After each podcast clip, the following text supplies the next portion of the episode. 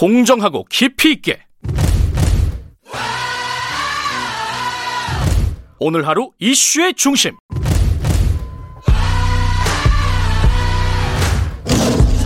김경래 최강 시사.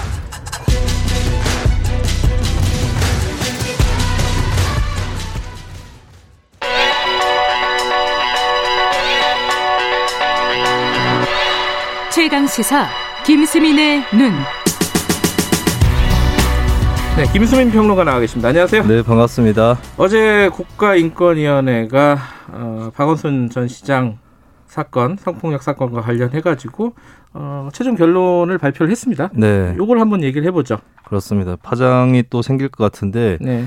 어, 이번 정부 들어서서 어떤 사건을 처리하는 데 있어서 그 시간이 좀 오래 걸리는 것 같아요. 그러다 음. 보니까 사건의 파장도 몇 달 지나고 나서 또 더 커지거나 이럴 수 있는 건데 음흠. 예, 박원순 전 시장 사건도 그렇게 될 것 같아서 네. 또 그동안의 어떤 어, 상황에 대한 복귀라든지 파장 네. 이런 것들에 대해서 좀 짚어보겠습니다. 쭉 얘기를 어, 해보면은 그 과거의 일, 과거라고 할 건 아니지만은 네. 그 피해 에, 사건 처음부터 얘기를 해보면은 가장 좀 인상 깊었던 단어가 피해 호소인이었어요. 그죠? 네. 음, 이 단어는 어떻게 봐야 돼요? 그러니까 피해 호소인이란 말 때문에 민주당이 비판을 많이 받았거든요. 예. 피해자라는 걸 인정하지 않는 거 아니냐. 근데 사실은 피해 호소인이라는 단어는 성폭력 해결 과정에서 예전부터 쓰였던 말이기는 해요. 음, 그리고 피해자라는 걸 부인하는 게 아니라 진상 규명 과정에서 어, 피해 호소인이라고 일단은 부르는 예, 그런 거였는데 민주당이 비판을 받았던 거는 이제 어, 피해자가 아니다. 라는 뜻으로 사람들이 이제 받아들였던 것이고 어떻게 보면 이 말 자체에 문제가 있었다기보다는 초동 대처부터 시작해서 맥락에 좀 문제가 있었다 이렇게 봐야 될것 음. 같습니다. 그 사건, 그러니까 박 전 시장이 사망한 이후가 그때가 이제 가장 중요한 시점이었던 것 같아요. 이 네. 사건을 평가하는 데 있어서는 그죠?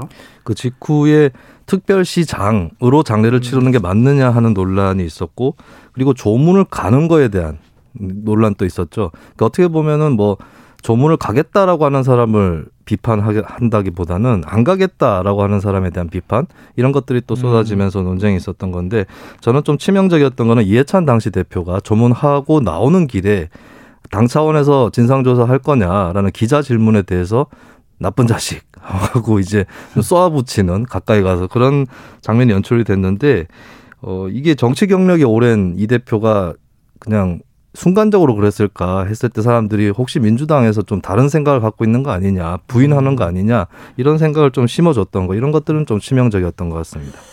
그 피해자 측은 뭐 지속적으로 2차 피해를 당하고 있다고 호소를 하고 있었습니다. 네.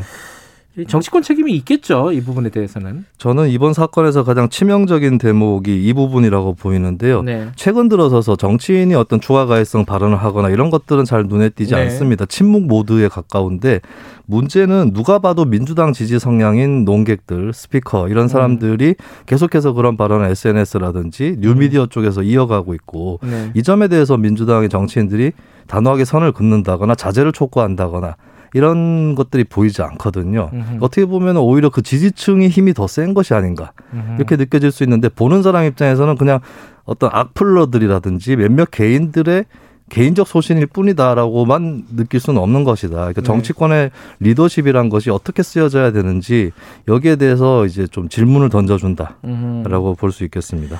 또 하나가 이 남인순 민주당 최고위원 같은 경우에는 뭐 대표적인 여성 운동가 출신인데 이좀 난감했어요. 지금 그때 바- 상황을 바라보는 게 이건 어떻게 어떻게 봐야 될까요? 이게 가- 피해자 측에서 공동 대응을 여성 운동 단체하고 논의하는 과정에서 그 정보가 이제 남인순 의원한테 들어간 것인데 네. 사실 남 의원이 이걸 알 필요는 없는 그런 부분이었던 거고 음흠.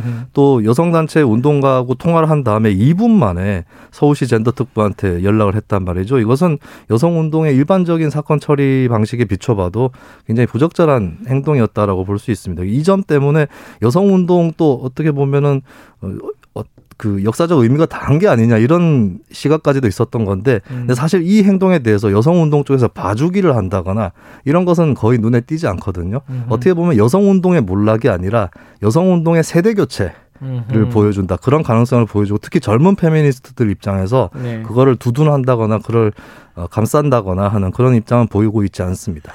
좀 젊은 페미니스트 말씀하셨는데 이 박원순 전 시장 사건이 정치적으로는 좀 세대별로 뭐 성별로 어떤 영향을 미칠까 요걸 궁금해하는 부분들이 있을 것 같아요. 네.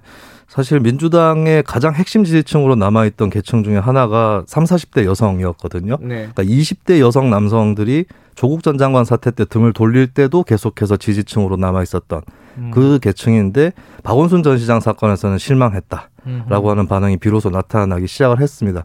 근데 이것이 민주당에 대한 지지 철회로 이어질 거냐 했을 때 정당에 대한 지지는 단일 사건, 단일 사안으로 결정되는 건 아니기 때문에 네. 예, 그 점은 좀 유보적이다라고 음. 볼수 있겠고 저는 좀 다르게 보면 20대, 30대 남성 쪽 반응이 어, 더 음. 관심이 가더라고요. 이쪽 남성들은 사실은 이제 피해 의식들이 있는데 네. 이 피해가 이제 어 우리가 어떤 성차별이나 성폭력의 주축이 아니라 음. 오히려 잘못은 중년 남성들이 많이 하고 아 있다. 중년 남성들에 예. 대해서 근데 그런 불만이 또 다른 사회 경제적 불만하고 어우러지면서 민주당 쪽으로 투영이 되고 있는 예, 그런 또 양상이 있는 거거든요. 음. 그 점에서는 이 20, 30대 남성 세대가 민주당으로 다시 지지를 하지 않고 완전히 음, 음. 어, 등을 돌리는 이런 현상으로 이어질 수 있다. 이런 가능성이 좀 더 크게 보입니다. 그러니까 20, 30 중년 남성에 대한 거부감이 민주당으로 투영된다. 이게 집권당이기 때문에 더욱 그렇겠죠, 당연히. 뭐 국민의힘 그렇습니다. 잘했다기보다는. 네.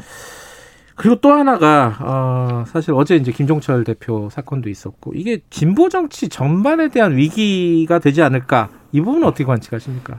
근데 국민들 대다수는 네. 여기나 저기나 거기서 거기고 문제가 다들 있다라고 인식을 할 거예요. 음, 바- 그렇기 때문에 바로 이런 상식에서 정치 세력도 출발해야 된다. 그러니까 음.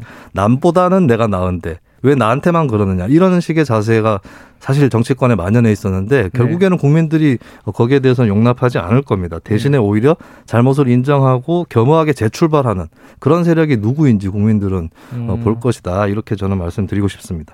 겸허하게 다시 출발하는 세력이 어, 더 좋은 평가를 받을 것이다. 네, 알겠습니다. 김수민의 논의였습니다. 고맙습니다. 네 감사합니다.